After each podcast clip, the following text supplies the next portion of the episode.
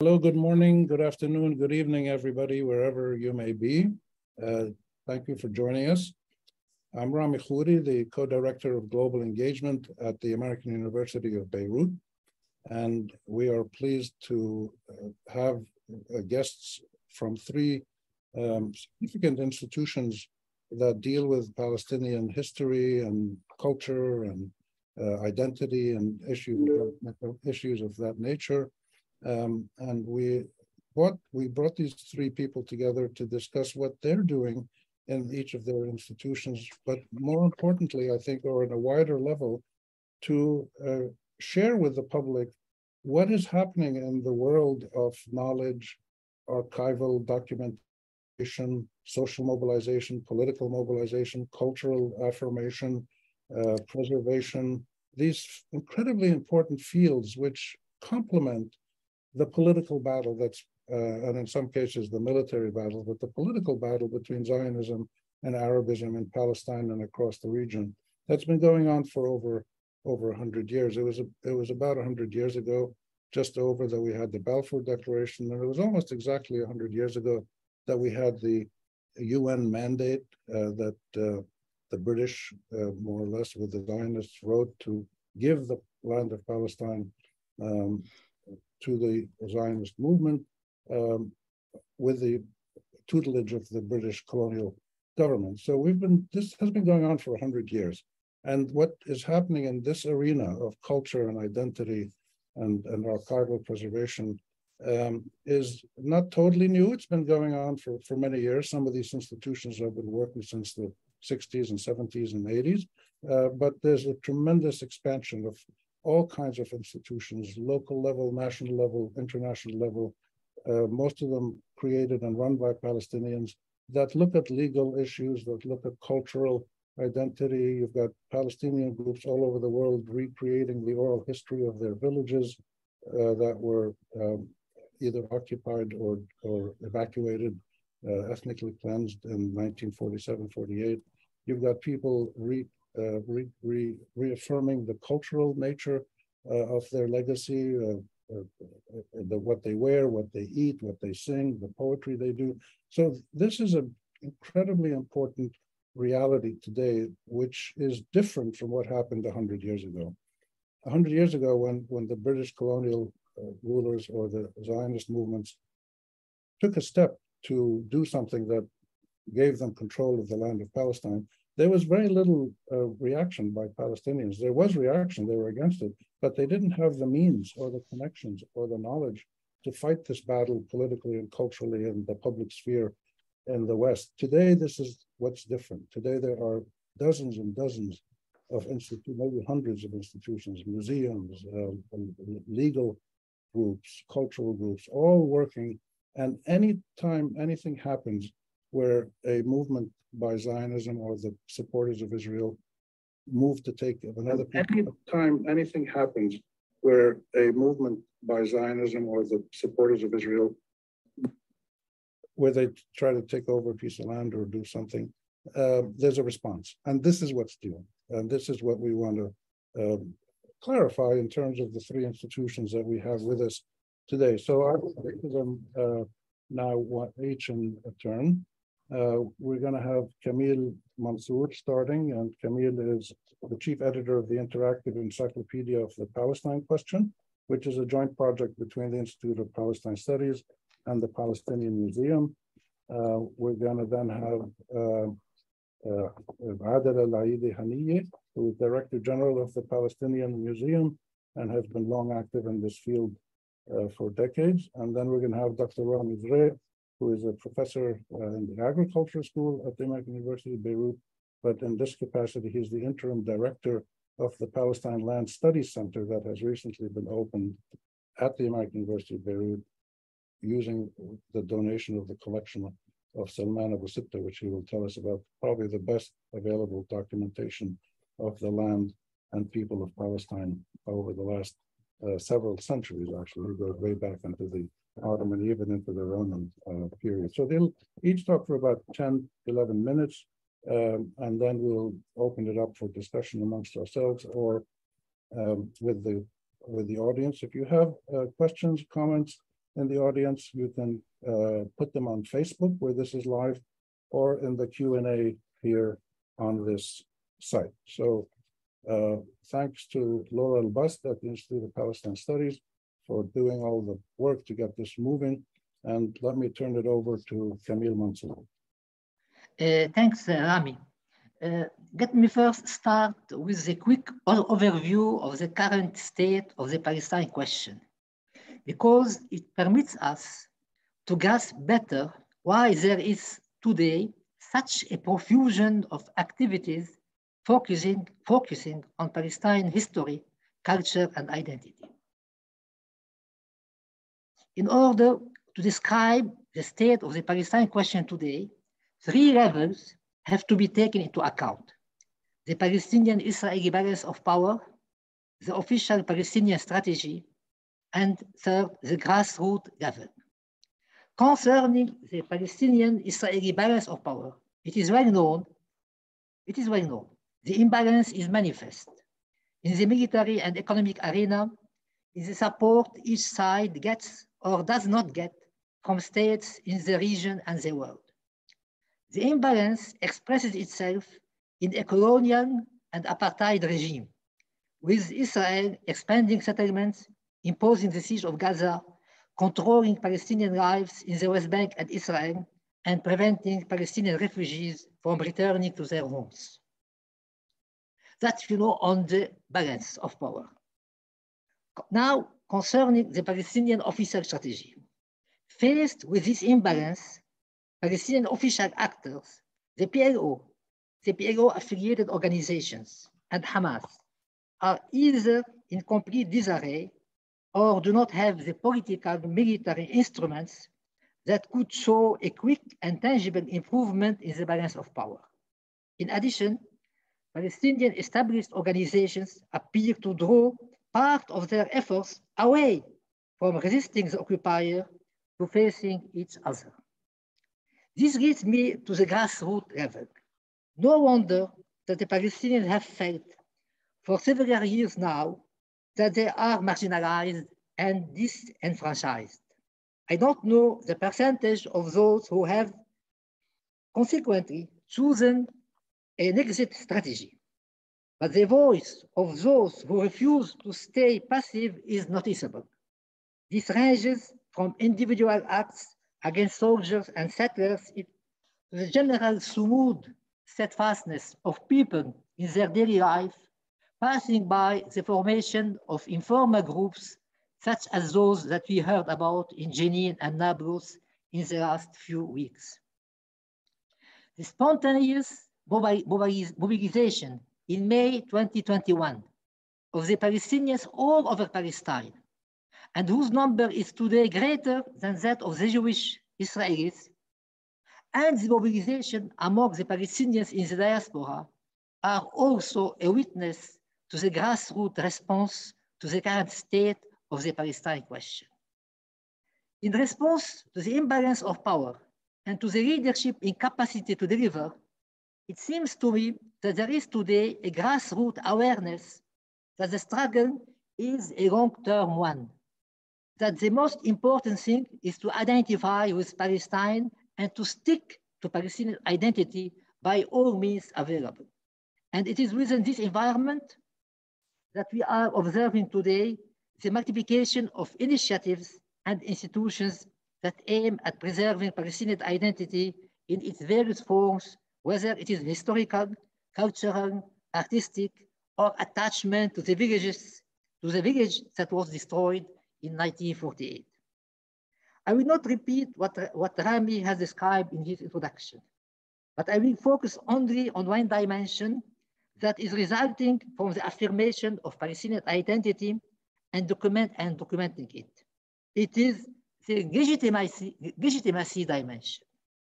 The affirmation of Palestinian identity in the world, in the world stage, is so meaningful that it has triggered a counterfight from those who feel that the material balance of power in favor of Israel is not enough.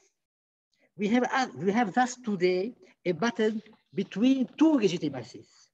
One is the legitimacy supported by powerful states that considers any criticism of Israel and any identification with the Palestinians as anti-Semitism. This has been even codified in the working, in the working definition of anti-Semitism as defined by the International Holocaust Remembrance Alliance. On the other side, in this fight, there is a legitimacy of the struggle for the Palestinian cause as a universal cause. Finally, in this fight for the moral upper hand, one should not ignore the importance of the tools of information technology and social media and the resulting impact on public opinion of the democratization in the dissemination of information. This brings me to the Institute for Palestine Studies. Next year, in 2023, IPS will celebrate the 60th anniversary of its establishment. It is the oldest independent research institute in the Arab world. Let me add a personal note here. In 2023, 50 years will also have passed since my first association with IPS. I don't want to describe now what IPS has been doing during the last 50, 59 years, nor to present the hundreds of books and journals issues that it has produced in Arabic, English, and French on the Palestine question. You can find this information on the IPS website. I would like to focus only on the following points. Since its, since its inception, IPS has passed through several stages of development, some initiated by the Institute itself and some triggered as responses to challenges posed by major political events in Palestine and in the region. Established first in Beirut, it opened by necessity or by choice offices in Paris, Washington, Jerusalem, and finally Ramallah. 20 years ago, it launched its first website, and in the last five years, it has been very active in dealing with Palestinian cultural production and in reacting to current events through its blogs in both Arabic and English. On average, 140 visitors, 400, 1,400 visitors read materials from the IPS website every day. All of this attests to its capacity of responding to the requirements of its mission. Another point, since, it is, since its inception, IPS Research Committee has also been debating the following alternatives and trying to find each time the right balance. Should it focus, should it focus on Palestinian rights or on, or on analyzing strategic affairs? Should it, should it focus on archiving and publishing material on the history of Palestine or on following current events? This is a healthy debate and we will continue discussing it, be, be involved in it. One of the major IPS projects is, as you know, the interactive encyclopedia of the Palestine question. This is a project conceived by, by IPS 10 years ago as part of a joint project with the Palestinian Museum. And here I have the pleasure today of sitting with Adila, the general director of the museum.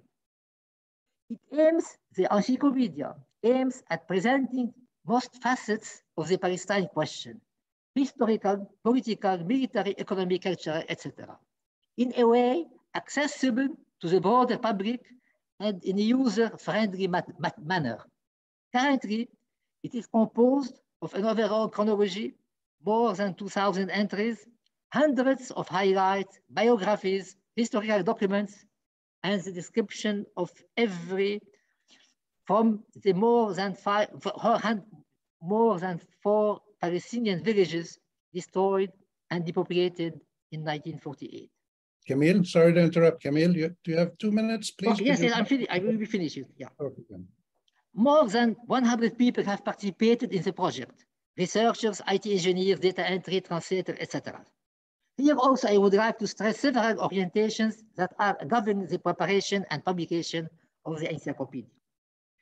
First, to present a factual and accurate description of the Palestine question that is simultaneously committed and objective. Second, to show the Palestinians as they are, the actors, purposeful actors, and not just victims, people who succeed and fail, who develop means of struggle and experience successes and setbacks, and who build their political, social, and cultural institutions outside and inside Palestine. Second, or third, as the encyclopedia is published in both Arabic and English, to speak the same language to all audiences and maintain the same tone in any language. 600 people visit on average every day PalQuest, the encyclopedia uh, website. Clearly, the number should be increased. This is an ongoing project. The encyclopedia will be continually upgraded and populated with additional content. We ambition also to publish it in French and Spanish. Thanks. Thank you, Camille. Uh, we'll turn now to uh, Adila Laidi Hanieh, who is the Director General of the Palestine Museum and does many other uh, activities in this uh, field. Tadali Adela.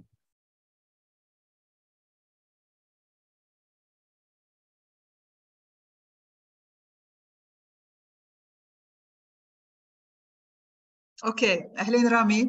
Thank you, Camille, and hello, Rami, and thank you uh, for this opportunity. And thank you, Laura, for organizing this. And thank you for this initiative. I'm very happy to be among uh, this distinguished uh, group. Um, I will introduce the museum briefly and uh, what we do and why is it important. Uh, our issue, we are uh, located in Birzeit, but we're also located online. We have, we operate three different websites. One of them is PalQuest, and we will have a fourth for children and families and educators next year. However, I uh, urge and I ask our audience now to go on their uh, YouTube accounts, Instagram and Facebook and begin following the Palestinian Museum if they are not doing so already. So we are called, you will find us as PAL Museum, PAL Museum or pa Palestinian Museum non-governmental organization, depending on the social media page. Hello, uh, our uh, museum opened its doors in 2016 in uh, the town of uh, Birzeit, so we're close to the uh, university. Uh, we were established by the Ta'awun Foundation, the Welfare Foundation. Uh, uh, we are the flagship project of the Welfare Foundation. Now we have become independent, but we still have a very important tie with the Ta'awun Foundation. Uh, we have an independent board and so on. Um, so the uh, what is the museum? The museum, first of all, is a beautiful building, very modern building, horizontal building on the hills of Birzeit, which uh, won the Aga Khan Award for Architecture in 2019. Rather, our architects won it. And uh, we were the first modern architectural project in Palestine that won this award our mission is the production and dissemination of emancipatory learning experiences about Palestine, its culture, and its people. So the main thing is learning experiences. These learning experiences take many shapes, websites, uh, virtual reality, digital exhibitions, on-site exhibitions, education programs, public programs, research and knowledge programs. There's a variety. Um, but why do we privilege the learning? Because we are a museum. Uh, uh, so the the first goal is to disseminate uh, knowledge about Palestine. But of course, the way we do it is that we always say that we produce knowledge with new perspectives. And of course, I, uh, I underline what dear Camille said, that we address all audiences, Palestinian and non-Palestinian and Arabic and non-Arabic with the same content and the same tone. This is extremely important to us. Now, uh, why, so why is there museum? Why is our work important?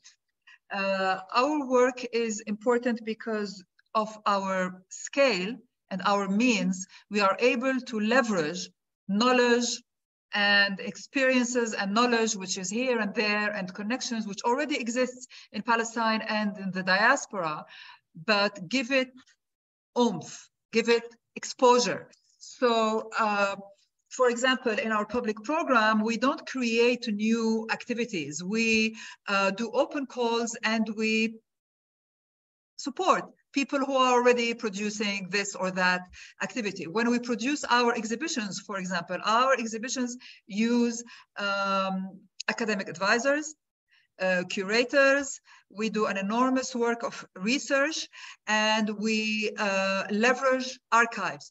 But the difference is that we put this in an, we realize this in an, in, we produce these experiences with an immersive format. What does this mean? This means that if five people have read a book, an important book, or if one person have ha, has heard of certain massacre or a certain occurrence, or 10 people maybe they have heard about it, or if they have scrolled through a Facebook page about, you know, black and white pictures of the 19th and the 20th century of Palestine, we put it all together for them in our exhibitions or in our annual conferences or on our uh, Facebook pages in an in a in a larger format okay that uh, that more people have access to than the PhD postdoc who will open a book or who will open a learning encyclopedia. So this is where it comes from. So we have the also because we have a certain certain financial means, we are able to go to donors and to tell them we are doing this why don't you partner with us on this and that project okay so this is this is where the importance of the museum is also because we're very lucky to have very young and dynamic qualified professional staff we are able also to give this audience or this aura or this echo to whatever we do. So in, uh, in addition to the, so now I'll, I will just list what we do. For example, in, uh, our model is focused on the annual exhibition uh, which is always about a historic or cultural topic. So if people are struggling with what kind of museum we are, we are a historical museum, like the African American Museum in Washington, D.C., or the uh, Museum of American History, for example, in Washington, D.C. So we're not an art museum, we're not a folklore museum, we're a historical and cultural museum, okay? Uh, because of our scale, we are able to occupy this field of museology, in a professional manner, thanks to our international ties. And one byproduct of our work, which I'm happy to, to say that we're not responsible for directly, is that when we um, deal with a certain topic, uh, let's say the coast, or Palestinian costume, we realize that organizations around us have raised consciousness of this field and it professionalizes the field okay? A field that maybe was not was not really professional.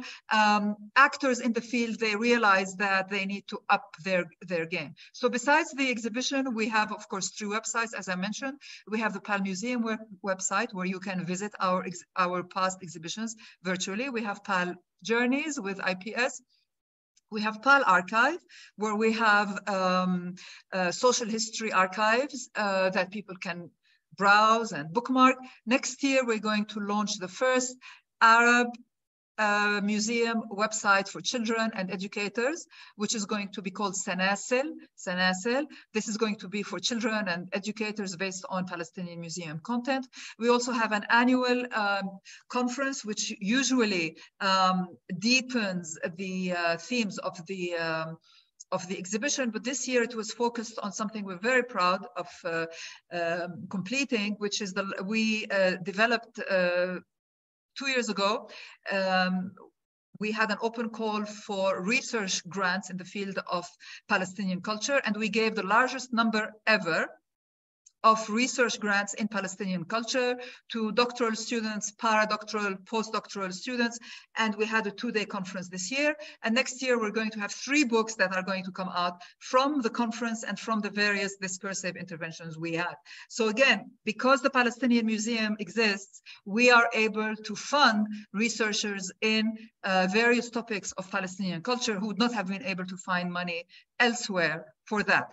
Um, we are very uh, proud also to have developed, uh, this is our newest baby, um, a project with the University of Cape Town. There's going to be a book launch next year, uh, I'm, I'm, sorry, next week at the Sharjah Biennale, which is a joint uh, research and uh, architectural project by Palestinian and uh, South African researchers. It's called Land Walks, and that's going to be launched next week, as I said, at the Sharjah Biennale.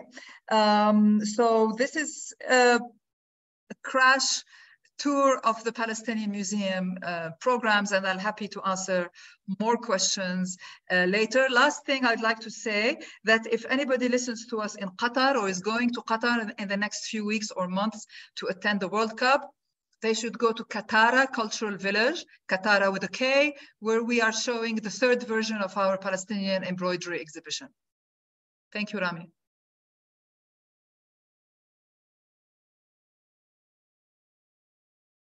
Thank you, uh, Adila. Um, thanks for an amazing tour and for uh, uh, keeping on the time schedule.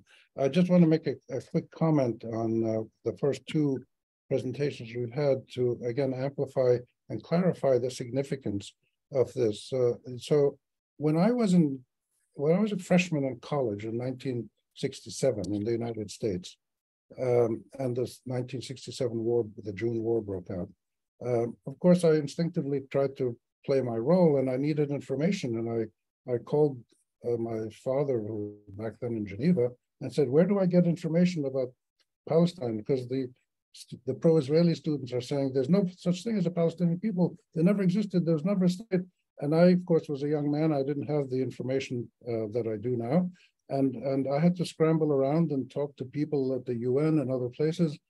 Today, if any child anywhere in the world wants knowledge on Palestine that is factual and relevant to life today as well as to history, it's available on their phone. And I'll give you an example. Here in New York, two days ago, I met a little girl who, eight-year-old girl who was doing a project in her school.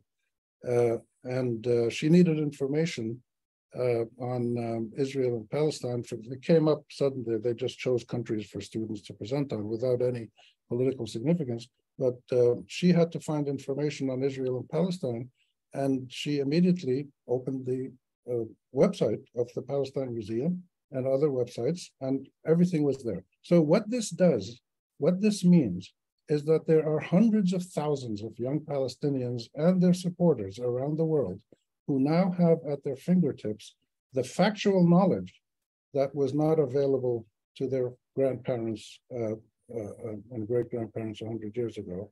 Uh, and this knowledge is now being mobilized to the point that we had three days ago, the FBI in the United States announced that it was going to investigate the, the assassination of Shireen Abu Akleh. Uh, and this is not because the FBI suddenly decided to do this, it's because of the pressure that was mobilized in the Congress, in the media, at community level, in churches, in synagogues, in mo mosques all over the United States. And this is a consequence of sharing knowledge that helps people mobilize for the cause of justice. And this is an incredibly important point that we're at today.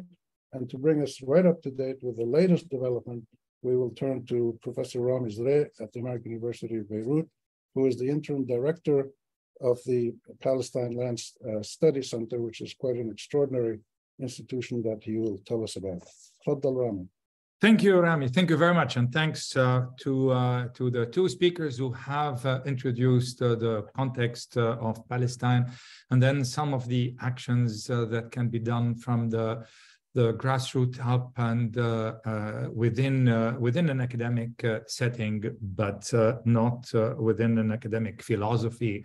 Either if I if I, captured well uh, what the Palestinian Museum is. I am absolutely fascinated with the museum, and I think it's a great place. Uh, let me give you a bit of genealogy before I start, and I promise I won't do that for too long. So, the the the, the Palestine Land Studies Center, the PLSC at AUB, is is real is, is really recent. You know, it was created in in 2019, but effectively we started working in 2022 because of COVID. However, this is uh, the the you know this is something that uh, comes from the, that builds on the work uh, of uh, Professor Salman, Doctor sorry not Professor Dr. Salman Abu Sitta, and the Palestine Land Society, which is.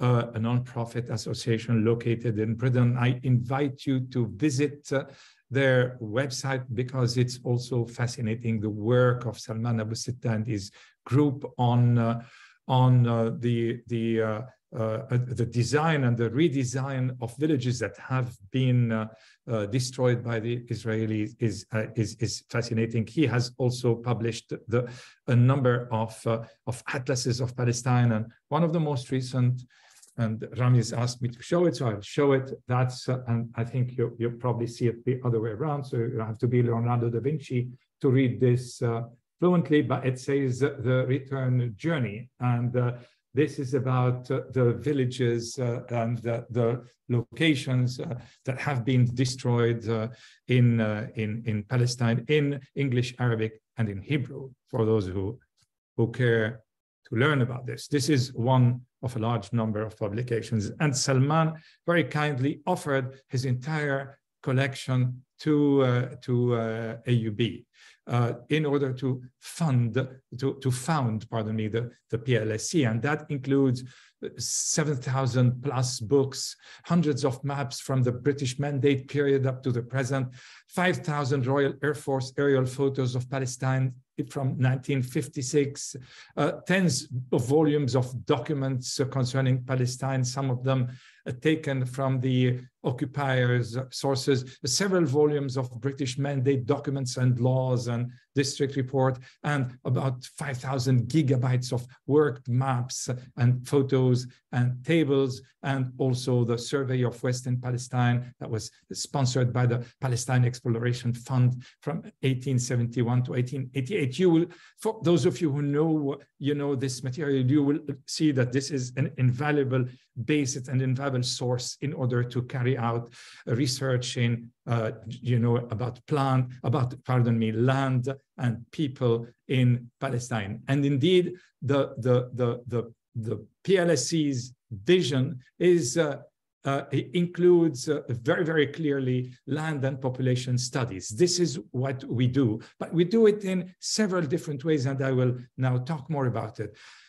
But the good thing about, I mean, the the the not the good thing, you know, the thing that needs to be said clearly in in a, in a center that's at, at you know not affiliated with the PLO or or with with uh, clearly Palestinian uh, entities is that it upholds the inalienable right of the Palestinian people, particularly the right of return, aligned, of course, with international law and with the UN. And among the areas of interest are Palestine past, present, and future, and the production of teaching material, the production of research, and teaching material is very important to us because we're in university, and also exploring ethical, socioeconomic, environmental, and uh, other issues. So wh what is our signature? So we're located in university in the Arab world, uh, and uh, AUB's and Lebanon's historic relation with Palestine are not uh, to be made, especially with the IPS and with other aspects of the Palestinian struggle. AUB itself has produced many people who went on to become leaders of the Palestinian struggle. But also we're surrounded with youth, with students. And these students can be Palestinians, of course, but there are also a lot of Arab students and of foreign students who are directly exposed to, to Palestine, but who also contribute to the work of the center, including leading on certain projects. Our the Palestinian Cultural Club and people who are part of the Palestinian Cultural Club, but also people who are not, are currently leading on some of the of the project that interface between land and uh, and other aspects of research on land in in uh, in here. And uh, uh, the, the project, of course, we hope that the, the, the these projects uh, complement the work of other centers, namely the IPS and the Palestinian Museum. And we're also keen on, on the use of, uh, along from the with the conventional fields, the use of media and film and performing art and ecology as an area of research, history, along with the other demography and and socioeconomics and etc. And our one of the parts of our signature is that we have an in-house research facility on spatial analysis, specifically large number of GIS maps and digitized maps that can allow us to do research on Palestine in the past, Palestine today, and Palestine in the future. Uh, I'm going to uh, give some of the examples, a couple of examples very briefly of research from below and show how these link with the more international struggle around those same areas. For example, you know, archiving, archiving is memory, archiving is uh, self-actualization, archiving, archiving is preserving identity. But archiving can also be uh, a place where you put things and then they get uh, forgotten. If archives are not used, if they're not kept alive, if people do not have an, an incentive to go and, and, and look at them, uh, then they become the realm of obscure academia, and we do not want that. We have a project that we call cloud archiving. And in this project, we gather family archives. People send us their archives. And these are digitized and then they're made accessible to people. And that deals with the issue of, you know, what do I do with this box that's been in the attic for such a long time? Who's going to take it? Who are the people in this photograph? And then once we digitize this, we organize them geographically and using a popular gaming platform. And for obvious reasons, I'm not going to say which gaming platform, but they're actually constructed within this uh, gaming world. And then people who want to consult their own family's archive are given a QR code, which they can use and go and look at their relatives' uh, photos and land title, title deeds, and etc. And with this, we link with the world of gaming. And I don't know if many of us know that, but I mean, the world of gaming is also a world where other, other struggles in the world, struggles that are associated with social justice can be deployed and are being deployed. It's also a world which can be pretty rough virtually, but it's also a place where certain political issues can be raised. Another aspect of our work is that we do not only consider archives are things that are printed or written. Uh, in, in one of our you know, one of our upcoming projects, which we which is called Seeds as Memory, we address uh, through thinking about seeds, you know, the seeds of the vegetables and the plants that we eat, as encapsulating part of the memory of the people who have spent time developing them and selecting them. And Israel has been blatantly uh, thieving on, on these seeds. And making money through uh, monetizing the genes that have been selected by Palestinian farmers and peasants over hundreds of years. Now, you know, the issue of benefit sharing, not that we would like to share anything with them, but I mean, this is uh, enshrined in international covenants on the preservation of agrobiodiversity as culture. Once this is put forth using different means, then food preparation itself becomes an act of resistance.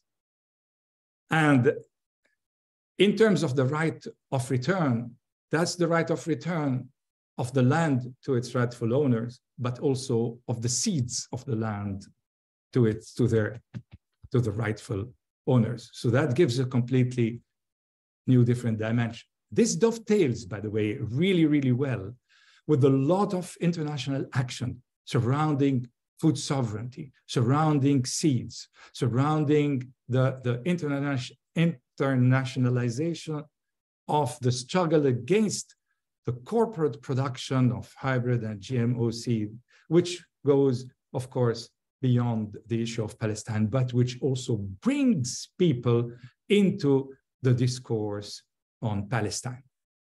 So these are two of the uh, issues that uh, I wanted to share with you and to show you, uh, direct you towards how perhaps work that comes from a place where you have a number of different uh, uh, different research interests can help us uh, preserve different types of memories of Palestine and also can help us bridge with other social justice activists in the world.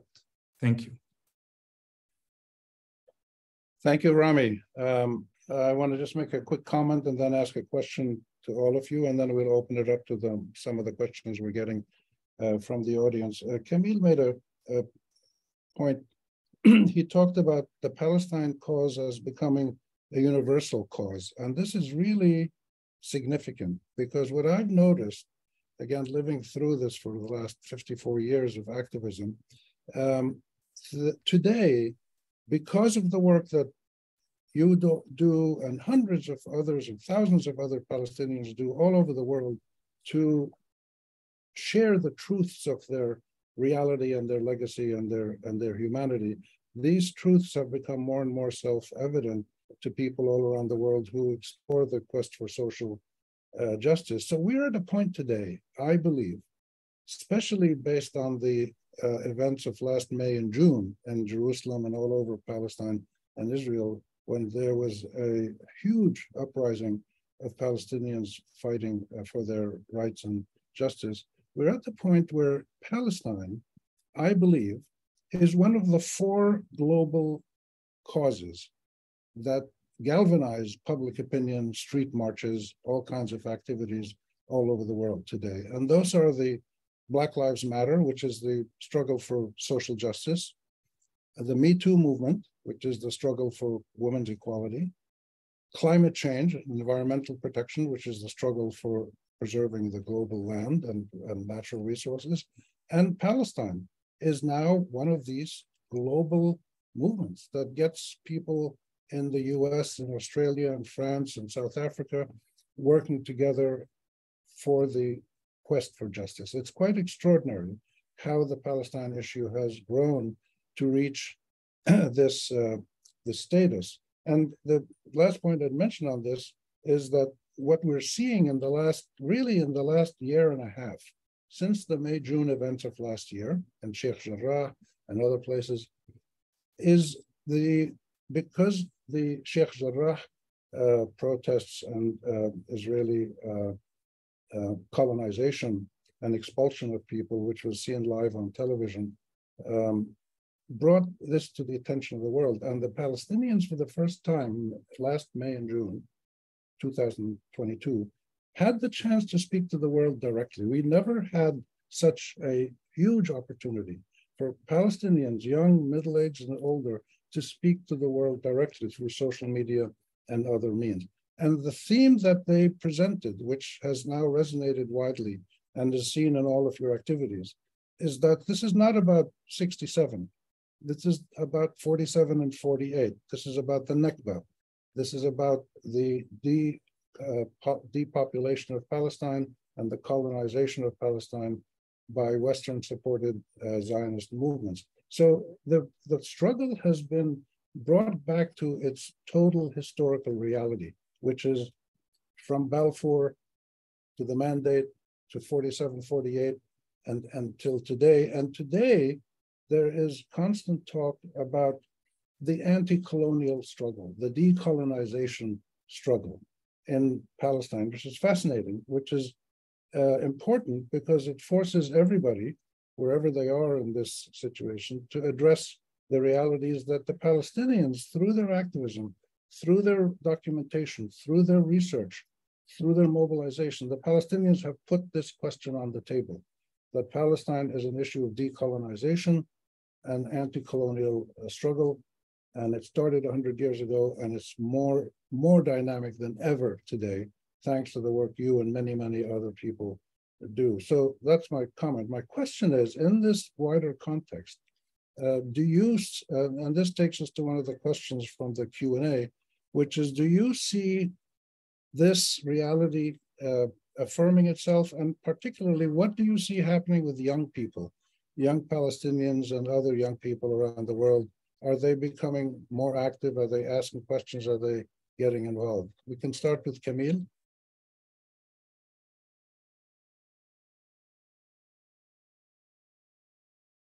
You're uh, muted.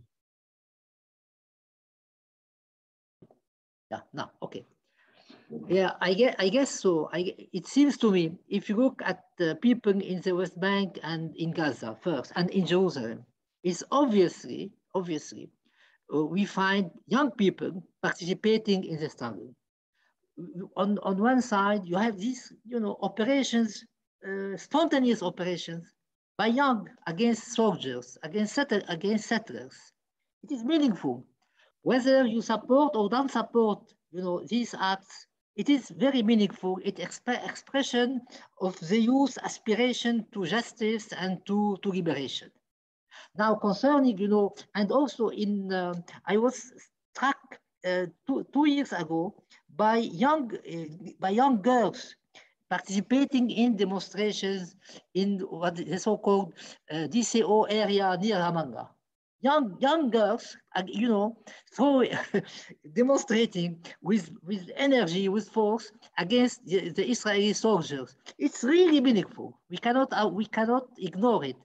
And it seems to me also that we, we hear, especially because of the Encyclopedia and West, we receive uh, many, uh, you know, uh, questions and requests from young people all over the world. And it's also, it it's also meaningful for us. Uh, now, what is lacking, obviously what is lacking, is something, a system or a, a, uh, a mechanism to unify, to make, you know, this uh, sense of uh, identity by young people into, uh, you know, a, a political force and that is lacking. By the way, that is really lacking. Yeah, we saw we saw the mobilization, for instance, in Gaza. Uh, you know, the Great March in 2018, 2019, and then what what happened with this? There is obviously a problem in unifying the different, the individual or the small groups struggling into a meaningful, coherent political, potential political force. Thank you. Uh, Adila.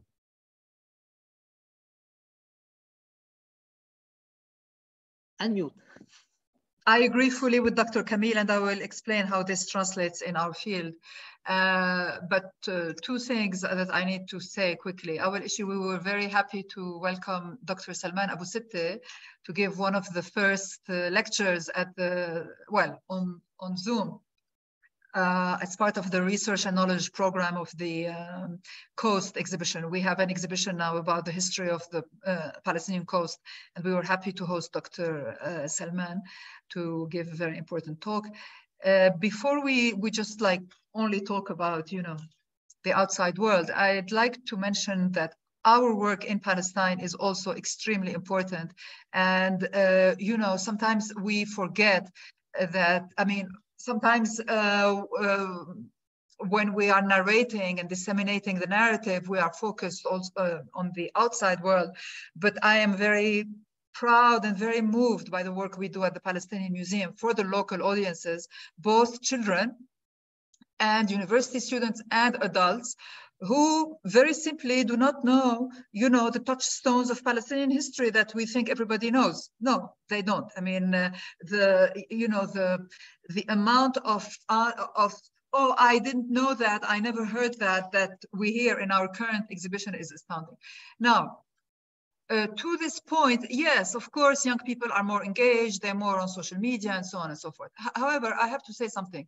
I work in a different field. I work in an institutional field, which is quite heavy. I used to work, I, uh, I used to work, I used to run an art institution in the 90s, you know, the, the fun period of the 90s when people were fun, you know, quote, quote unquote, when people were discovering Palestinians in the art world and the media world and so on and there was great sympathy and great curiosity and we had delegations coming and delegations going and you know all this uh, ended with the second intifada. Uh, then i went uh, i took a hiatus. I went to academia in the us to do my phd and i saw how much people are interested in palestine and there's no problem. But now i'm back to the institutional field post 9-11 post abraham accords and the situation is very different, very different. People you know, large institutions are very we weary of tackling a large project with Palestinian content. Very weary because they're informed. With, they're informed by everything that I just talked about, and now we are losing the Arabs. Yani, to, to be, you know, very blunt, whereas in the past we could count on them. So um, here, you know, when, when I'm speaking to uh, an organization in certain museums, they tell me, oh yes, um, we want to have an exhibition about Palestinian content or a joint project because we have an Arab migrant population. But but we don't find Palestinians in those countries that are clamoring for uh, Palestinian content in that um, in, in that museum. The reason why our exhibition happened in Qatar, one of the reasons is because we had local members of the Palestinian community who asked for museum content, Palestinian museum content. So this is, uh, so here I am joining Camille's comment, but not on the political mobilization comment, but on lobbying in your country to have Palestinian museum content in your art center or in your local uh, museum. So the situation is not as rosy as we think. I mean, you know, talk is cheap, social media is cheap, but you know, we, we want things to happen institutionally as well. Um, I think uh, Adila has frozen. Um, is anybody hearing her? I am hearing her. I'm hearing her, Rami. I heard what she said. No, I finished. Yeah, yeah.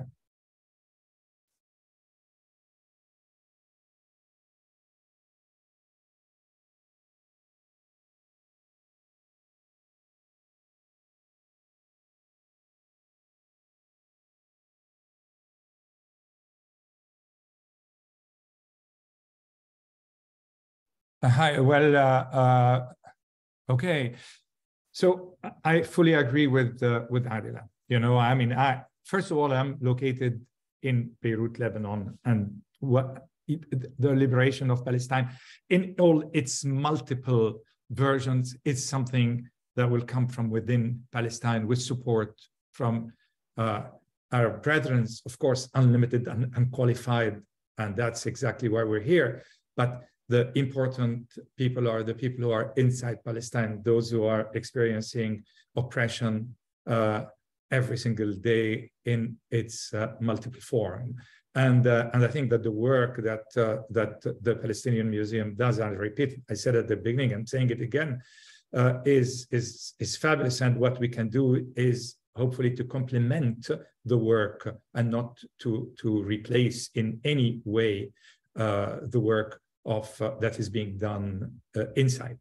Uh, on on on the issue on the very question that you asked, Rami, you you seem you know to have answered that question better than me. I live in Lebanon. I work with students and with youth and with people in Lebanon, and uh, the relationship between Lebanon and and the Palestinian the Palestine struggle is uh, uh, is constantly negotiated, um, you know, and and and I think it's it, you know it's a good thing. There is uh, tremendous support, uh, but uh, this is not necessarily uh, uh, the form of that support uh, and the wanting to learn are not necessarily something that everyone everyone agrees upon, and and you know th this is I can't say what's happening in the rest of the world where people are mobilizing in, in droves in order to support the Palestinian struggle. What I know is what we do, and there is a large number of people in Lebanon who believes that uh, what we do is, uh, is to give support uh, uh to the extent, to all the possible extent uh, to uh, the people who are fighting the real battle on the ground in Palestine. That's what I have to say about this. Thank you so much, Rami. It seems that uh, Rami Khouri's connection was cut off. He's trying to log back in, but uh, I'll continue some of the questions. Um, we do have a question in here about um, how do the activities that your organizations do, your institutions do in the preservation of memory, how do they grapple with official narratives and official policies from governments about the same events that you're documenting? Sorry, that's a question to me or to everyone? Everyone, whoever wants to take it on. So maybe you want to start again with Camille if you wish. You want to go ahead, Camille? So it is a, a difficult question insofar as, you know, as IPS, Institute for Palestinian Studies is concerned, you know, we are independent. And uh, I believe others, as you know, the museum, we are independent uh, institutions. So we don't follow, uh, we don't follow, uh, you know, the narrative of uh, powers that be, whether the PLO or Lebanon or the Gulf, etc.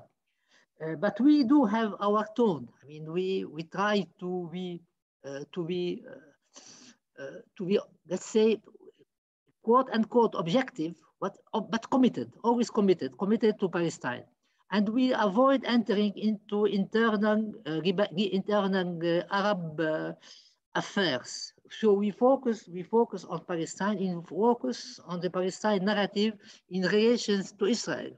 It is, it is how we maintain our independence. It's also how we maintain our credibility. We don't change our, uh, but we, uh, but we, we, we use really a calm, uh, calm tone in all our publications. We don't, uh, we are not a, a, political party. We don't, uh, uh, we are not activists. Activists in the sense that we we throw uh, stones or we demonstrate. Our our our mission is academic, but academically but committed also. I mean, that's how, how I, I see things and how, you know, uh, is, uh, the IPS has uh, you know, maintained its credibility through the 60 years of its, of its history. Thank you, Camille. Adila, do you want to add anything? I will just say the exact same thing that Camille said. We are a, non-governmental organization. Uh, we do have uh, governmental partners uh, in Palestine and outside Palestine, and uh, yeah, and we maintain our independence. Um, there's just one thing I'd like to say, which is kind of outside this realm. Yes, uh, we do produce learning experiences and we do uh, produce educational material and we do give academic grants and we have an annual research conference and so on and so forth. And our major programs are done with academic advisors. However, for us, it's what's important, and this is why, you know, I use the word in our uh, mission statement, learning experiences, because knowledge is not everything. You can, as we know very well, you can know something intellectually and you don't act on it. Uh, so in our case, uh, the immersive environment of the exhibitions, the emotional connection, uh, to create what is called in French le déclic or the aha mo moment in English is very important. So yes, we are, you know, we are a site of learning, but you don't learn also with your brain. You learn also with your eyes and with your emotions. And we're happy to provide this kind of experiences at the museum, uh, online and on site. And maybe Rami, if you want to close this off. Sure, very quickly. You know, we're uh, um, we don't we don't really have any major official narrative, uh, state narrative to that opposes the support to Palestine. In Lebanon, the enemy of the state is still Israel. And therefore, our work is fully aligned with what you know with the the states uh, uh, if if we're concerned about the issue of the state uh, in Lebanon. There is absolutely no concerns. AUB has uh, its, you know, has clearly indicated its support by funding and uh, and and initiating this uh, center, and therefore, I, this is not a matter that is of importance uh, to us. you know, we're absolutely we're we're opposed to the state of Israel, and we're very proud about that. Okay, I am back with you. I don't know what happened. I think it's the uh, third world infrastructure in New York City, possibly, but I'm not sure. but uh, so, do we have uh, other questions that any of you would like to raise to each other? Uh, one uh, last question I'd like to ask. Um, in terms of, uh, uh, Adila mentioned the sensitivities that arise when people around the world are asked to do something on Palestine and some of them hesitate, obviously because of the political pressures they feel they might get. Uh, but do you have active mechanisms in place to collaborate on an ongoing basis with colleagues uh, around the world that would make the Palestine issue not just an episodic and occasional one in museums or universities or cultural centers, uh, but would perhaps become something uh, routine, like the study of equal rights for women or civil rights uh, for all are now uh, handled uh, everywhere pretty openly, except some very small areas where very conservative right-wing uh, traditional groups uh, are, are, still trying to resist this in parts of the United States, but the majority are uh, all in on this. And is this something do you think that can happen with Palestine if the collaborations that you have started in some cases can become more uh, routine and ongoing? Uh, who's the question for? Is it for Adila, Oh, well, in, in our case, you know, museum work is, is heavy, it takes time and it takes money. So uh, the only thing we can do is to take it to take one step at a time. We are lucky to to have had and to and to have uh, institutional partners in europe.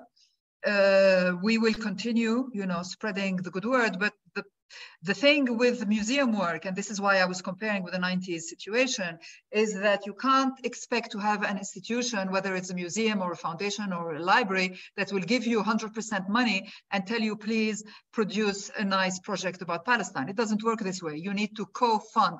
In the past, you would have non-governmental organizations, non-governmental foundations, governments who would support the Palestinian portion with funding.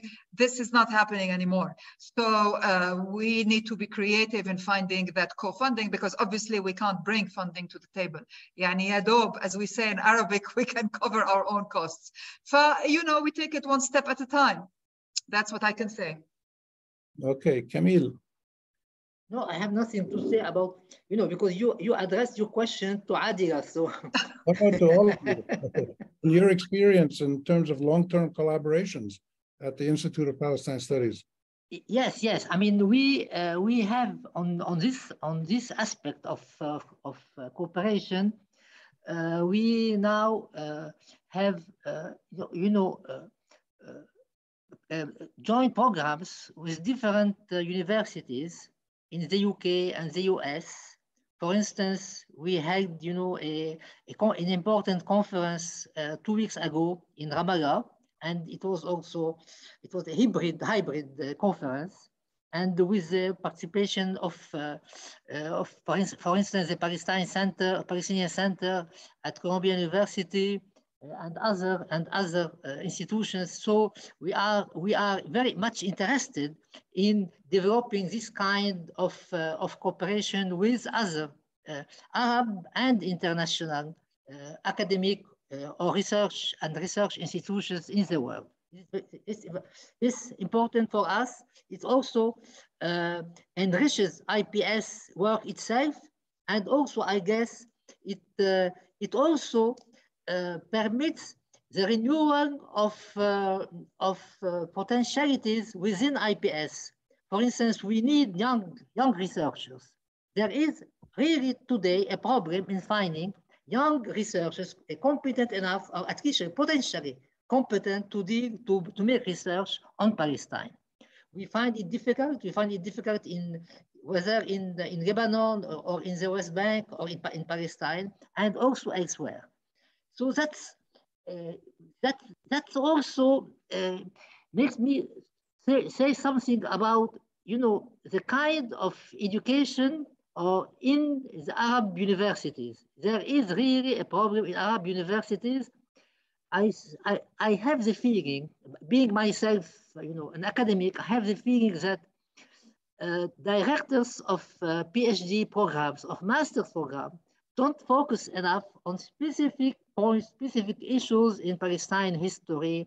You know, you find it in, in the West, in, uh, in, for instance, in European and American universities, uh, somebody who works on radio between 1930, the Palestine radio between 1936 and 1948, you don't find such such uh, specific works in by Arab by Arab students in Arab universities on on specific issues, and that's really uh, really uh, you know um, not help not helpful for for the whole research on Palestine. Yes, but there's a problem with funding also. There's no funding in Arab universities for this. Right. Whereas right, you find right. European centers give give money.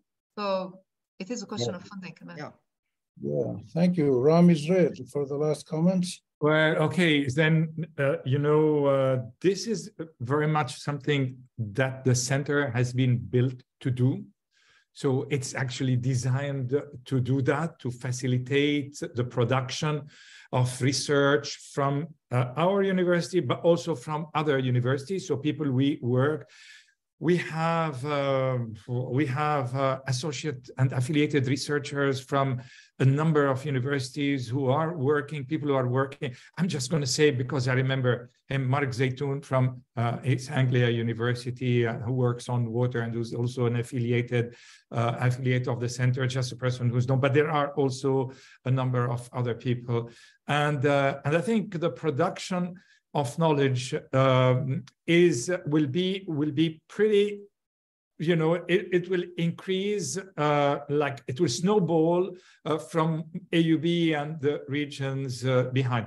And, you know, I know the work that's been done in Birzeit, by the way, and I know a couple of people who, who are working in Birzeit. I'm just going to mention one name, Omar Tesdell, who is a geographer and a friend, uh, and with whom I've been working for a long time. He's worked on seeds, etc. And so he, we're inviting him to come here and, and be an associate researcher for a while. So these things, and then, you you know, some people are going to do their masters. You know, we have a couple of students who, who did their, their masters on, on the historic use of, uh, of agriculture as a tool of war in the settler colonization of Palestine. So, you know, a very looking deeply into this. I think that, you know, there is a stage in which we need to take stock of everything that's been done before we can actually declare that not enough has been done. I think there is yeah, a, yeah. a, whole stock taking exercise that hasn't been happening.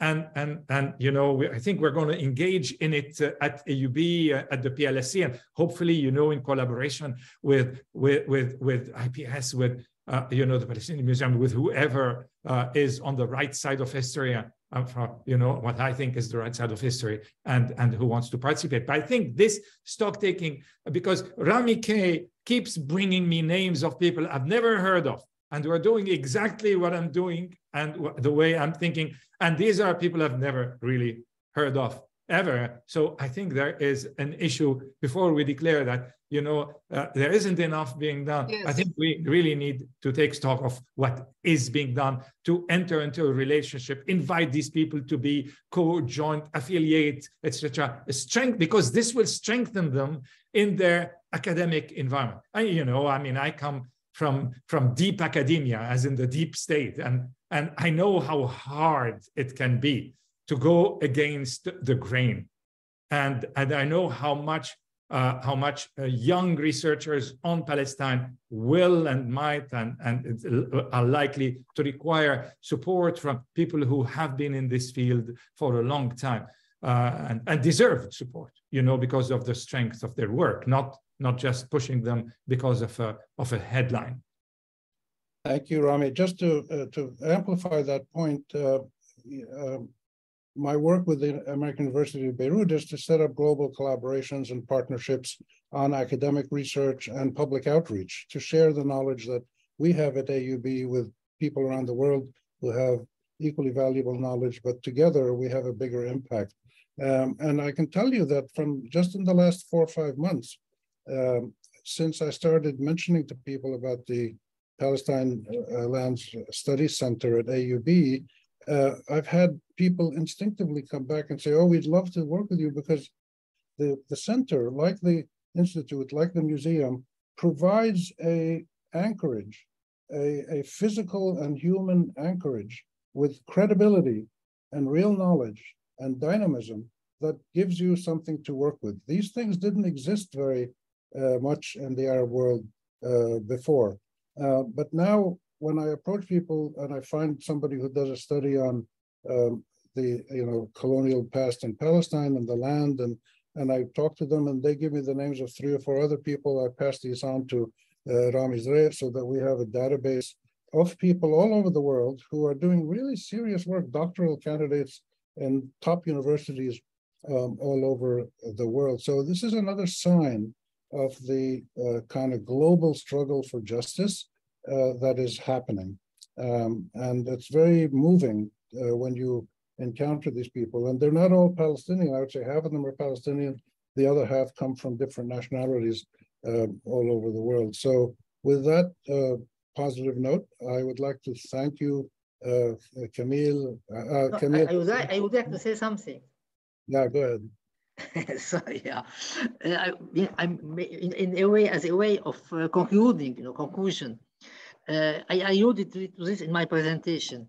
Uh, you know, the, we today uh, fear as much failure of negotiations as success. Yeah.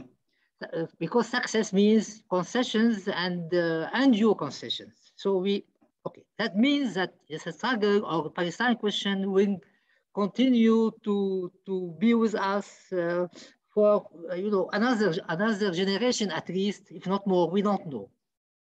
Uh, which means that uh, the the front now, because of this, is the front is not only a military front, it's an ideological front, it's an identity front, it's a, uh, it's a legitimacy front.